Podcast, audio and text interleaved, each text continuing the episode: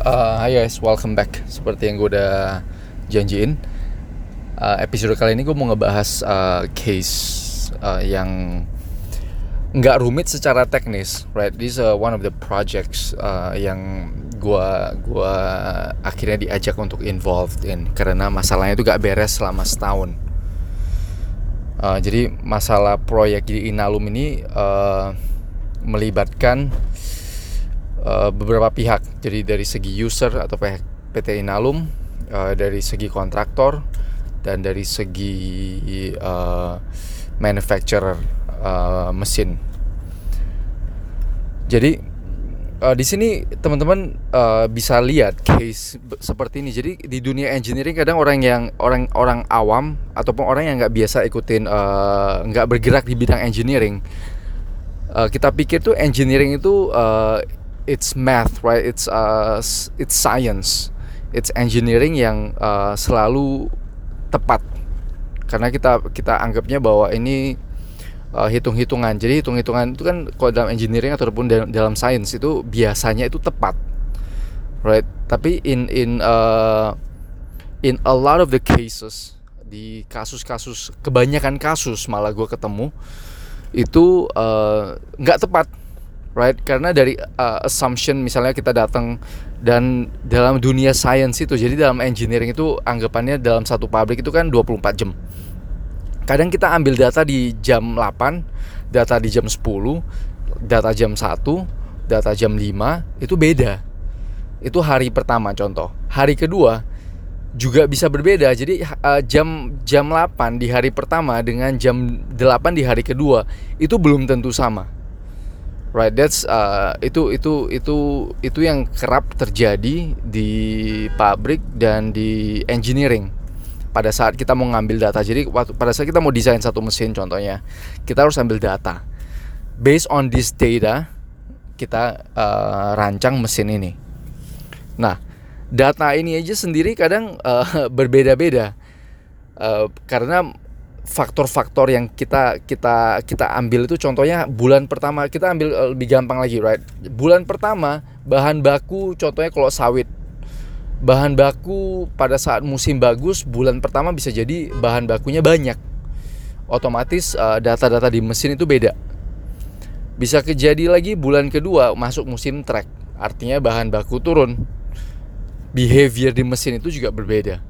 Right there's so many things going on dan di satu pabrik itu bisa sekitar 10.000 sampai 20.000 elektromotor. Jadi teman-teman bisa bayangin kan seberapa kompleksnya uh, pabrik dan seberapa kompleksnya manufacturing uh, facility.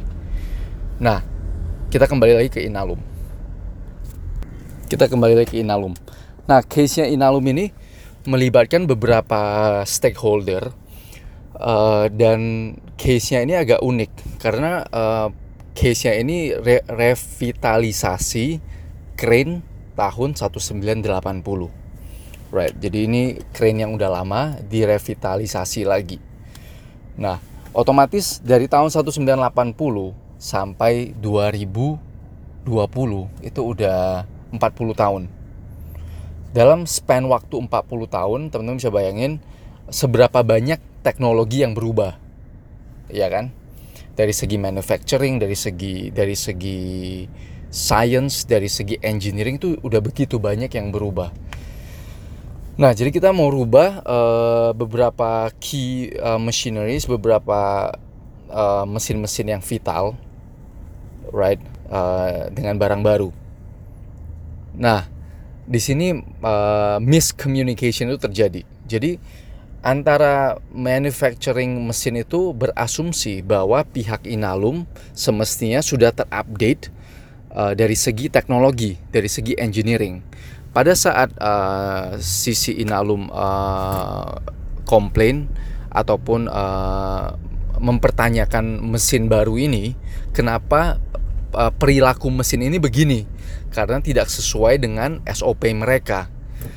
Dari pihak mesin itu uh, manufacturing itu uh, gagal menyampaikan bahwa sudah ada perubahan teknologi dan uh, underlying teknologinya itu uh, membuat behavior mesin ini begini.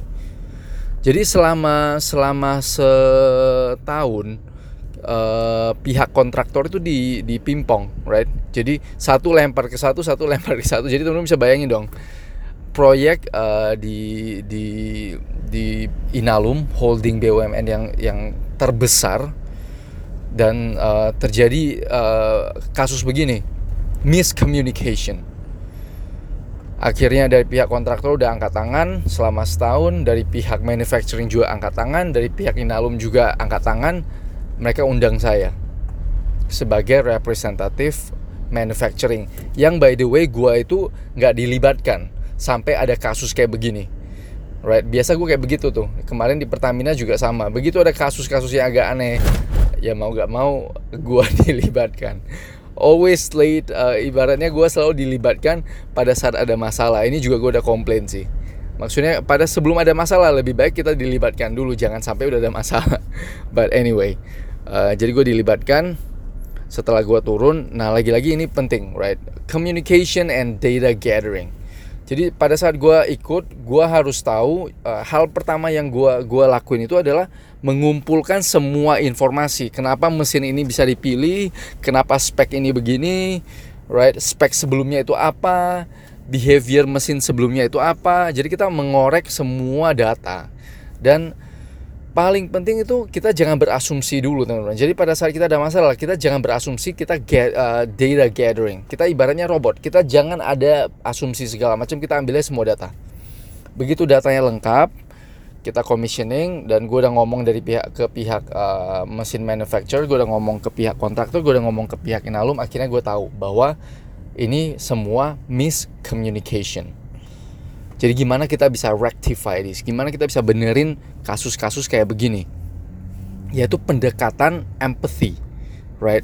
Kita empathize terhadap user, kita empathize terhadap kontraktor, kita empathize terhadap machine maker. Begitu kita udah tahu bahwa kondisinya mereka begini, kita yang di tengah-tengah ini bisa menyampaikan dengan human approach, right? Kita lihat lagi sebelum gua approach, gua harus bisa analisa oh ternyata orang ini sifatnya begini. Ini orang orang Jawa. Uh, ini orang uh, suku Batak right? Ini orang dari uh, suku Melayu right? Usernya ini uh, jadi gue harus bisa analisa semua. Dan kita ini ini pentingnya lagi-lagi gue nggak bisa nggak bisa apa ya nggak bisa cannot emphasize enough bahwa jam terbang kita di lapangan itu yang menentukan kita sukses atau enggak pada saat gue terjun ke lapangan selama 8 tahun ini gue ketemu berbagai macam orang. Dan kita udah harus bisa tahu right sifatnya manusia ini begini begini begini begini. Right? Jadi variabel faktor yang kita hadapin itu bukan hanya mesin mesin itu sendiri udah udah udah udah udah cukup daunting, udah cukup mengerikan bagi gua, right? Karena ini kenapa begini, kenapa begitu, right? Apa yang salah? Apakah pemahaman gue tentang mesin ini salah? Jadi gua harus tanya lagi, gua harus berguru lagi, gua harus belajar lagi. Kenapa ini bisa begini? Jadi kita harus bisa tahu. Right, dari segi engineering itu kita sendiri juga udah harus udah harus bisa bisa cari tahu kenapa dan itu udah cukup mengerikan ditambah lagi dengan manusia-manusia yang berbeda-beda sifat-sifat manusia yang berbeda-beda right? Kita nggak tahu motifnya mereka itu gimana.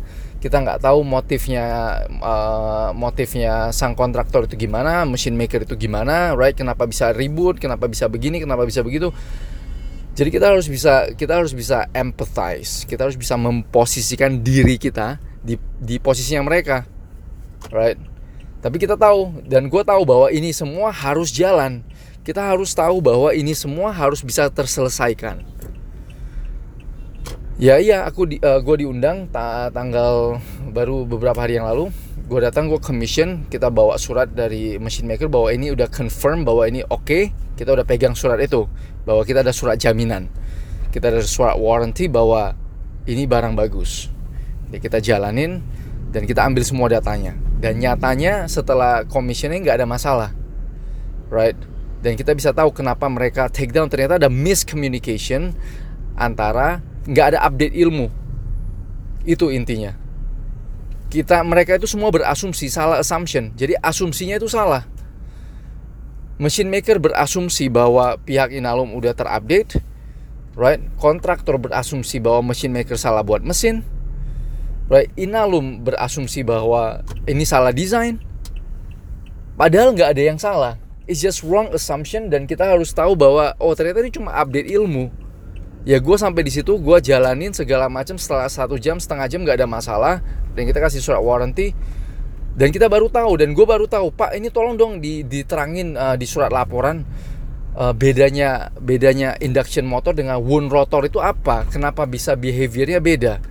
Di situ gue udah tahu bahwa ini it's a problem of of uh, of uh, knowledge transfer right? Antara machine maker ke kontraktor kontraktor ke pihak inalum itu aja so teman-teman bisa lihat kan bahwa bahwa problem di engineering bisa di exacerbated bisa diperparah dengan miscommunication dan kasus ini udah setahun right Gue lihat kasus ini tanggal 22 Februari 2019, satu setengah tahun. Akhirnya gue dipanggil untuk nyelesain masalah ini.